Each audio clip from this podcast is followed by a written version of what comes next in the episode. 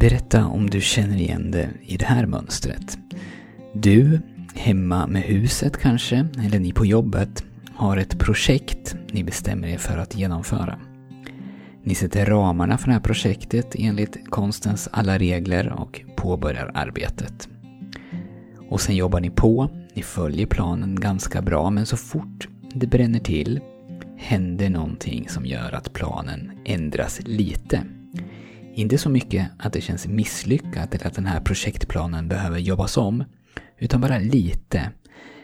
Tillräckligt mycket dock för att skjuta fram deadline. Någon kanske säger, hur skulle det vara om vi gjorde så här istället, eller om vi la till den här eller den här saken. Ändringar som är helt legitima och vettiga. En liten ändring blir 2, blir sen 3, och till slut så är inte det här längre ett tidsbegränsat projekt utan ett ständigt pågående arbete. Altanen kanske, den är nästan färdig, men istället för att fixa dit de sista listerna och sätta punkt så snickrar du lite i andra änden, eller så börjar du med att lägga om golvet i källaren. Eller du har en utställning på gång för din hemslöjd, men istället för att välja ut 20 av dina 50 tillgängliga konstverk och ge dem till galleriet så tänker du att du nog behöver göra nummer 51, 52 och 53 först. Jag kommer inte riktigt ihåg vad jag läste det, men någon kallade det här för decision spin, beslutsspin. Alltså när du jobbar framåt, du fortsätter på det du har sagt, men du kommer aldrig ända fram. Du ser till med dina beslut att du inte kommer ända fram. Jag heter Daniel, du lyssnar på Monkey Mindset och det här avsnittet handlar om rädsla.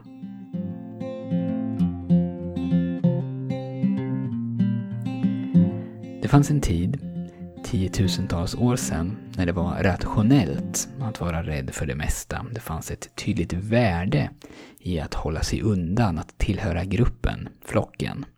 Och de potentiella fördelarna som kom av att sticka ut eller gå sin egen väg, de var små. Tillsammans så överlevde vi, men om vi blev ensamma, då riskerar vi att dö. Nu för tiden så finns det inte samma skäl till att känna rädsla. Det handlar sällan om liv och död. Men ändå sätts de här mekanismerna igång, både enskilt och i grupp. Och när vi ser dem hos andra så är det ju ofta väldigt lätt att se hur irrationell rädslan är. Vi kan försöka peppa våra vänner eller våra partners eller våra barn att göra det där som vi ser att de absolut kan göra och borde göra, men som de av någon underlig anledning verkar vara rädda för att göra. Det finns inget att vara rädd för, kan vi säga, eller vad är det värsta som kan hända? Men så handlar det plötsligt om oss själva, och då funkar inte det där rationella tänkandet så bra längre. För att slutföra någonting är skrämmande, särskilt om det är något där vi känner att resultatet på något sätt reflekterar oss, vårt värde eller vår kompetens. Då är det säkrare att bara vara nästan färdig, eller att helt plötsligt komma på att någonting behöver läggas till när det börjar närma sig. En irrationell flyktmekanism som vi som sagt ofta känner igen i andra, men sällan väljer att se hos oss själva, eftersom vi rationaliserar vårt beslutsspinn. Beslutet att inte göra det eller att inte färdigställa det, det är ju rationellt just den här gången. Men om du aldrig bestämmer dig för att trycka på publicera-knappen, eller om du aldrig bestämmer att nu är det färdigt, ja, då blir det aldrig klart. Och det är bekvämt, eftersom du inte då kan bli bedömd, åtminstone inte så som du ser det. Och du har ju inte heller gett upp. Men förr eller senare kommer du att syna din egen bluff. Det finns förstås olika sorters rädslor. Vissa sitter djupt i våra gener. Andra handlar sannolikt om miljö och vad vi har utsatts för. Om någon visar ett barn ett bildspel med olika blommor och ger barnet en elstöt varje gång ett foto på en maskros visas, så kommer barnet troligtvis att bli rädd för maskrosor. Men oavsett var rädslorna kommer ifrån, om de är ärvda eller skapade, så finns det mycket att tjäna på att bli medveten om dem som är irrationella. Och att förstå, och det här har jag ju pratat om förut, att om du väntar på att rädslan ska gå över innan du gör klart, så kommer det aldrig att hända. Du behöver göra klart trots att du är rädd. Och ju fler gånger du gör det, desto mindre rädd kommer du att bli. Men då kommer du säkert att hitta någonting annat att vara rädd för, tyvärr, om jag ska prata av efter egen erfarenhet. Men jag tror ändå att det finns sätt att underlätta den här processen. Och ett sätt är förstås att bara vara medveten om den. När det ska göras, när det här som är jag, eller det som jag har skapat, ska visas för andra, eller klart och tydligt ska utropas vara färdigt, så kommer jag att känna obehag. Jag kommer att försöka skjuta upp det genom att hitta olika ursäkter som alla låter rimliga och logiska. Ett annat sätt är att se om du kan skapa rum mellan dig och det du har gjort. Att försöka få bort den här känslomässiga relationen mellan dig och det du har gjort. Och det bästa sättet jag vet för det, det är tid. Stephen King, han har skrivit en bok som heter On Writing. Det är en blandning av en självbiografi och en bok om skrivprocessen. Den är jättebra tycker jag. Och i den så ger Stephen King tipset att lämna 6 veckor mellan att man blir klar med det första utkastet av ett bokmanus och att man påbörjar redigeringsprocessen. Alltså jobbet med att färdigställa 1 års eller mer kreativt arbete till någonting som ska bemötas av andra. Och hans skäl till det här rådet är att tid gör så att man kan se det här utkastet, alltså den här första versionen, med andra ögon. Det är bara en text. Det är inte min text.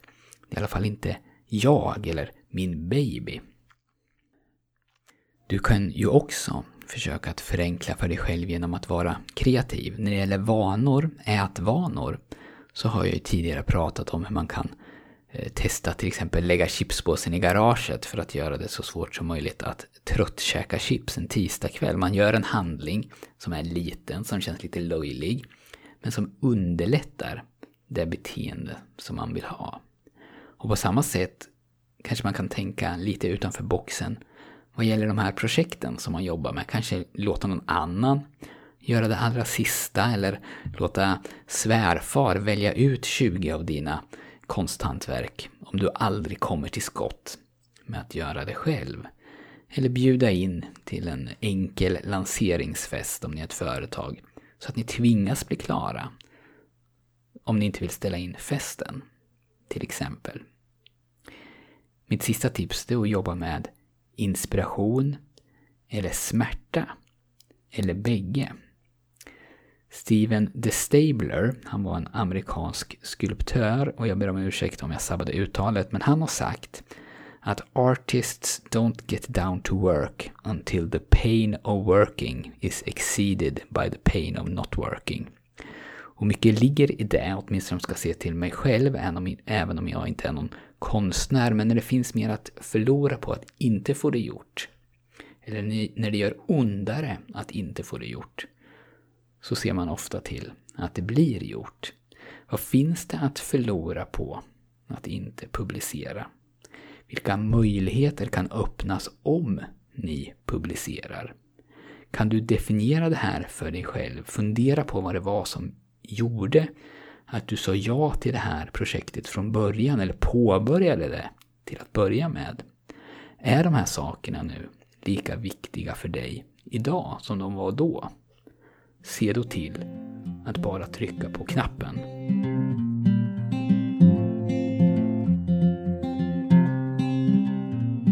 Den här podden var en del av en heldag som jag var med på Linköpings universitets poddkurs 5 september.